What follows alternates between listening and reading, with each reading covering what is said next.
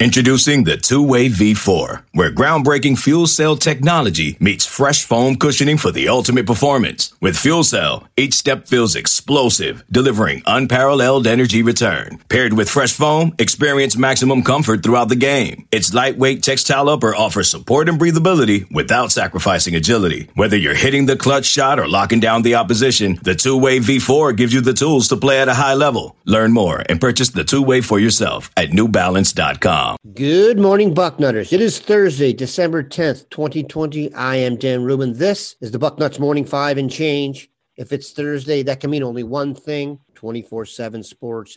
Director of Recruiting Steve Wiltfong checks in from a parking lot in suburban Indianapolis. Steve, how goes it? Good morning, Daniel. How are y'all, man? What a time to be a Buckeyes fan. You guys are headed to the Big Ten title game, much to the chagrin of all the haters out there and recruiting continues to roll. Ohio State will be advancing to the Big Ten championship game against Northwestern on December the 19th. The Big Ten voted yesterday to eliminate the six game minimum for entrance into the game, setting Ohio State up to possibly have a chance at making the college football playoff. Do you think the Big Ten made the right decision here? Yeah, absolutely. I mean, people want to move the goalposts.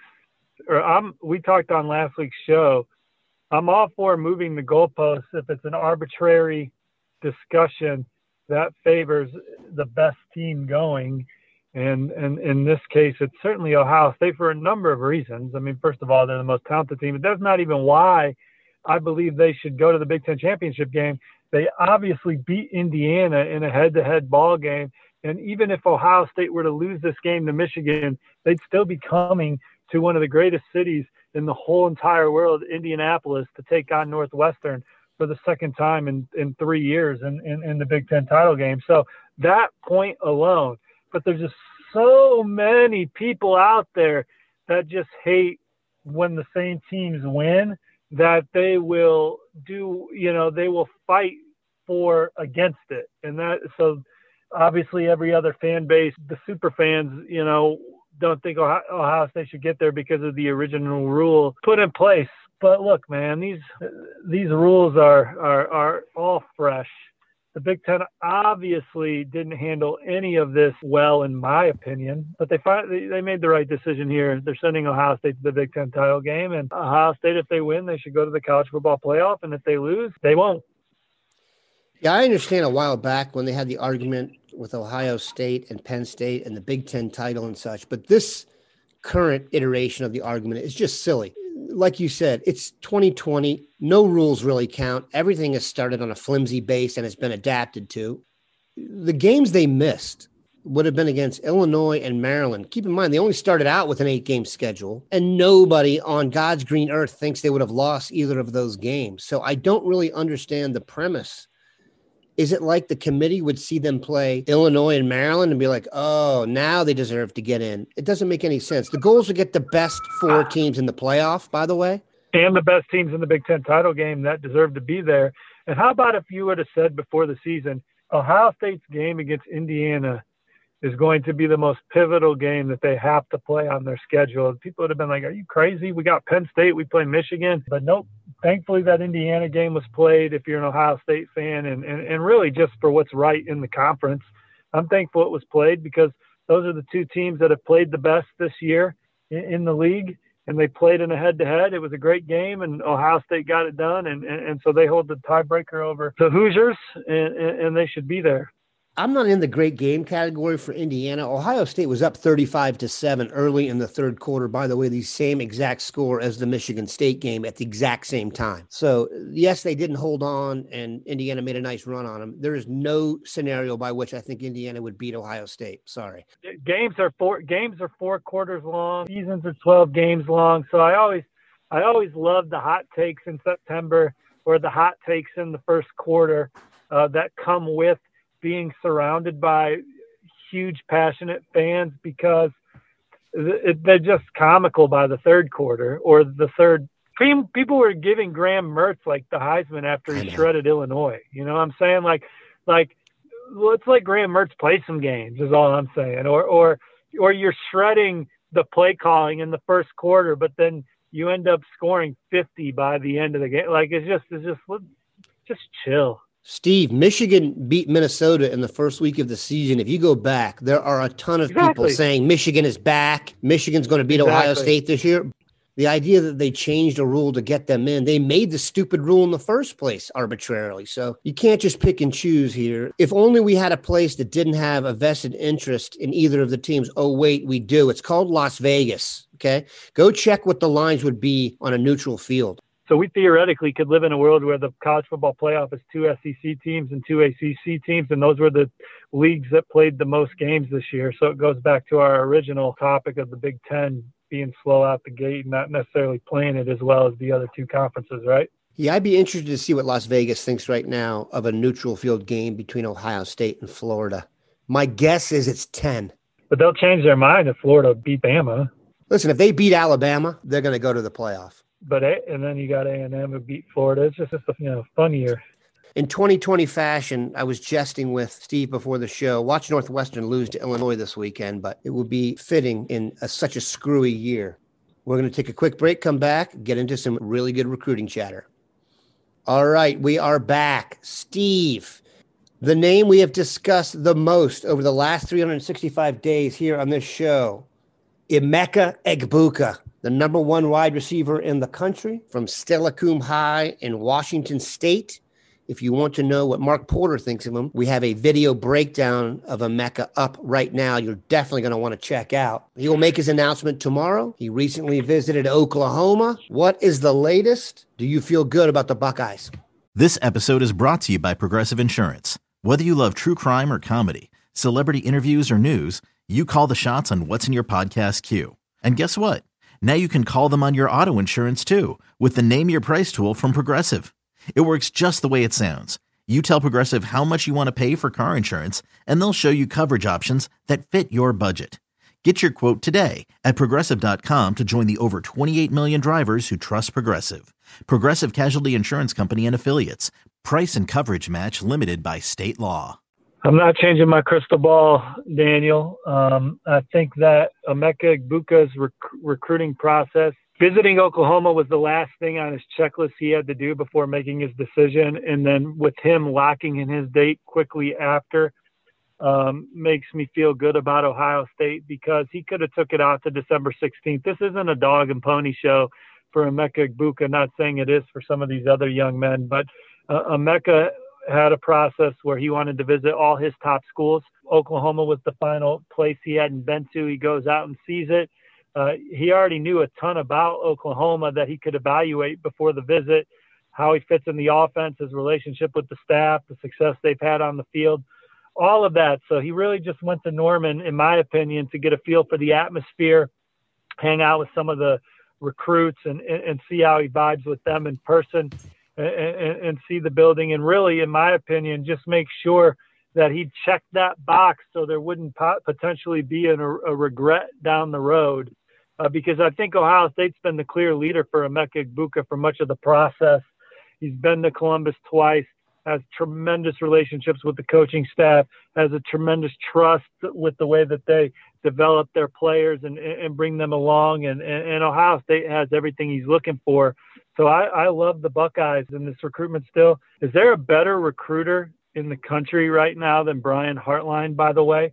If I'm putting together a staff of just ace recruiters, Brian Hartline, the way he gets his top targets is just tremendous. If you look at the last several recruiting cycles, and you bleed in 2022, I can only think of one guy that he wanted that he hasn't gotten, and that's Luther Burden, who's not going to put pen to paper for a long time. Not saying that Luther Burden's on flip watch by any stretch of the imagination, just saying like the success rate that Brian Hartline's having on the trail, and if he's able to land Emeka Egbuka tomorrow, is just tremendous. And it's a team effort at Ohio State for sure but just the availability that Brian Hartline has with these prospects. It, it goes back to Julian Fleming's recruitment is when, when, uh, yeah, you knew Brian Hartline was a good recruiter, but Julian Fleming just talking about how Brian Hartline was his best relationship, you know, when he was being recruited by Penn State and Clemson. Those are two other schools that, you know, in my opinion, do a great job recruiting. The personal touch that Hartline put on it with the FaceTiming and, and, and I think he was kind of ahead of the curve with that,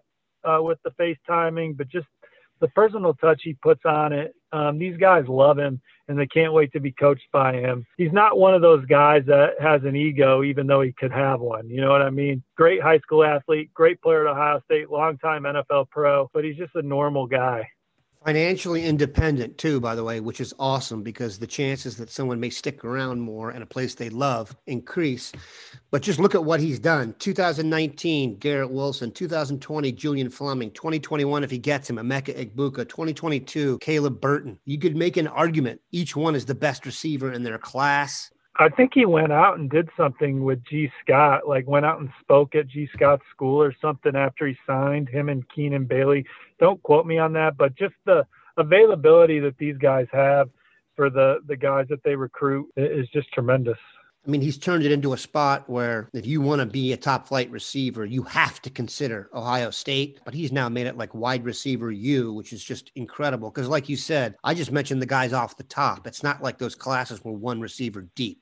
But we don't want to stop the good news there. There is also burgeoning belief that Kyion Grayes, actually committed to Arizona right now, class of 2022 wide receiver, is also seriously considering a flip to Ohio State. What do you know about the flip and the player? I think that Ohio State's in great position for him. I think he's a top of the board target. I think Ohio State would like a lot of their top targets to visit just so they can dot their I's and cross their T's. And so you know, obviously, you know, if a kid like Caleb Burton wants to commit sight unseen, you know, that you, you're not going to turn Caleb Burton away, who you have a great relationship with. In a perfect world, you'd like to get all these young men on campus. Okay, a little bit different finish for the show today. Brandon Huffman, the West Coast recruiting guru for 24 7 Sports, recently joined Trey Scott on College Football Daily, and they discussed Emeka Egbuka. Brandon, and correct me if I'm wrong, Steve, is all over this recruitment and is about as close to Emeka as anyone else in the game. Is that accurate? Brandon Huffman's the most plugged in guy on Emeka Egbuka. He's the closest reporter to that that recruitment, and um, with him having his forecast uh, with with Ohio State, that that may, that should make everybody feel confident about Ohio State's chances going into Friday's decision. We have six minutes of an interview Brandon did with Trey Scott coming up right now. We appreciate Steve stopping by. Have a good one, Bucknutters. Brandon Huffman, thank you for joining us and thank you for uh, letting us listen in on your conversation with Emeka Egbuka, who again is announcing on Friday. Brandon, another star player from your neck of the woods out there in Washington. What do you think he's going to do? Uh, if you know, you don't have to tell us. You might already know, but Ohio State, Oklahoma, and Washington, who should be feeling the best? Well, I think there's reason for all three to feel good. Obviously, Washington has the hometown advantage that Oklahoma and Ohio State do not have. Oklahoma has the freshest trip in his mind in terms of he was just there last weekend, finally got to take that much awaited visit to Norman. Uh, but then there's Ohio State as well. That's been a constant in his recruitment. The majority of the crystal balls are on the Buckeye. My crystal ball has been on them since the early part of spring. Uh, so right now, all three programs have reason to feel good. I haven't done anything or, or, or, felt anything or heard anything to change my crystal ball. I'm keeping it on Ohio State, but I feel like there's still some twists and turns here between now and when he makes his decision on Friday. I was reading your story on his commitment date, and I thought it was interesting. Like he's had a chance to throw with Caleb Williams, the Oklahoma quarterback commit, and Sam Huard, the uh, Washington quarterback commit. Hasn't thrown with Kyle McCord yet, the Ohio State five star commit. I don't know if that's like the biggest deal in the world. Has it been important for uh, Emeka to get some reps with the guys who he would be catching passes from in college? I think it's more just a familiarity, you know, working on timing, working on chemistry, and developing that chemistry before they get to campus. You know, he's been playing in the seven on seven circuit against Sam Huard for a number of years. They've never been on the same team, but they have been basically throwing with each other weekly for the past few months in preparation for their senior years. And then he gets out to Oklahoma for his visit and spends 90 minutes throwing with Caleb Williams.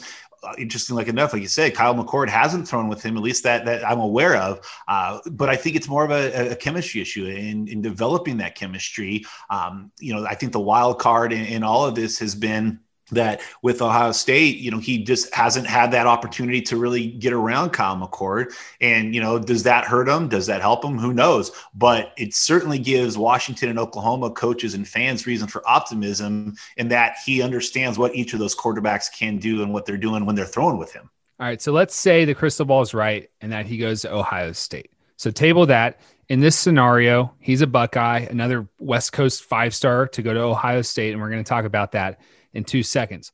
But for Washington, Brandon, a program that you know very well, what sort of pain level are we reaching to the point where they like the, the number one player in Washington last year, Sav'ell Smalls, was like they signed him. It, it's not atrocious out here, but it's starting to become a trend. I'm wondering how frustrating that is. And if they do lose uh, Emeka Egbuka to Ohio State, is this something that new coach Jimmy Lake can eventually correct?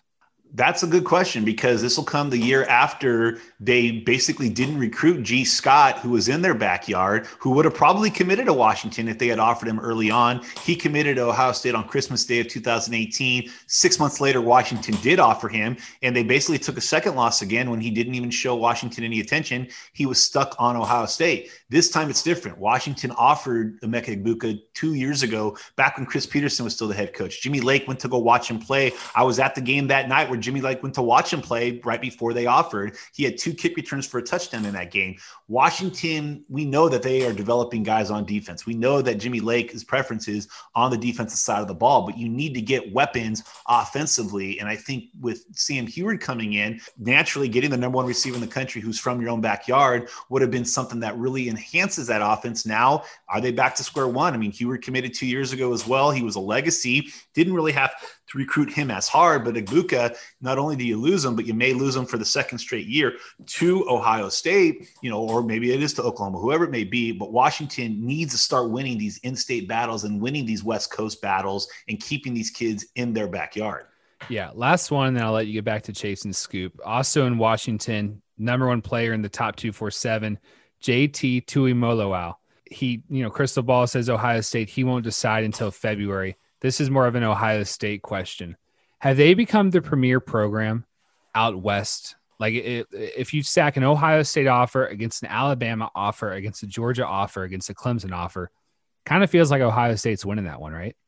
I would say that if anybody has been bringing the heat to Alabama on the West Coast, it is Ohio State. I mean, if you look at Alabama, you've got Bryce Young there. You've got obviously Tua Tagovailoa previously. You've got Najee Harris there in the backfield. So there's been some recent success with Ohio or with Alabama recruiting in California. But Urban Meyer, he recruited California hard when he was at Florida. He recruited it hard when he was at Utah before that. He recruited it hard when he was at Ohio State. And Ryan Day has taken it to another level. If you look at that class last year, you had Gee Scott, you had uh, uh, the CJ linebacker Stroud. CJ Stroud. There you go. Five star quarterback. Look I should have remembered him. Uh, nice work. Uh, you had um, the linebacker from St. John Bosco, whose name I'm blanking on. Um, uh, four star linebacker who played at St. John Bosco, and his dad played at U- UCLA. He went to Ohio State. You had, you know, in this class, you've got Denzel Burke committed. You had uh, the other DB from Saguaro last year, who I'm, I'm forgetting all these names, Trey. These there's well, so many names these days. You're allowed to do that because it's like signing day now. Like you,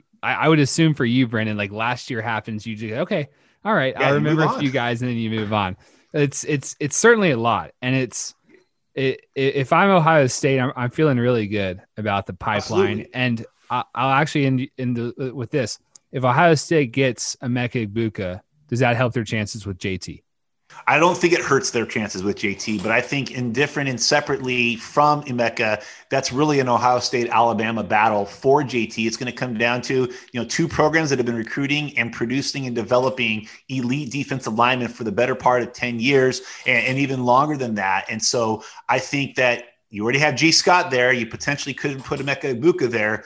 Now you've got a little bit of a Washington presence on that campus that could only help with JT. I don't know if it necessarily changes the game entirely, but it certainly doesn't hurt the Buckeyes' chances if they get another Washingtonian on campus before JT makes his decision.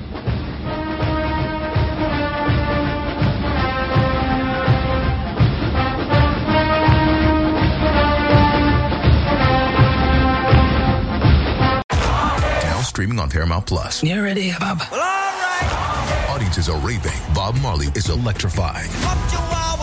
It's the feel-good movie of the year. You dig? Bob Marley, One Love. Rated PG-13. Now streaming on Paramount Plus.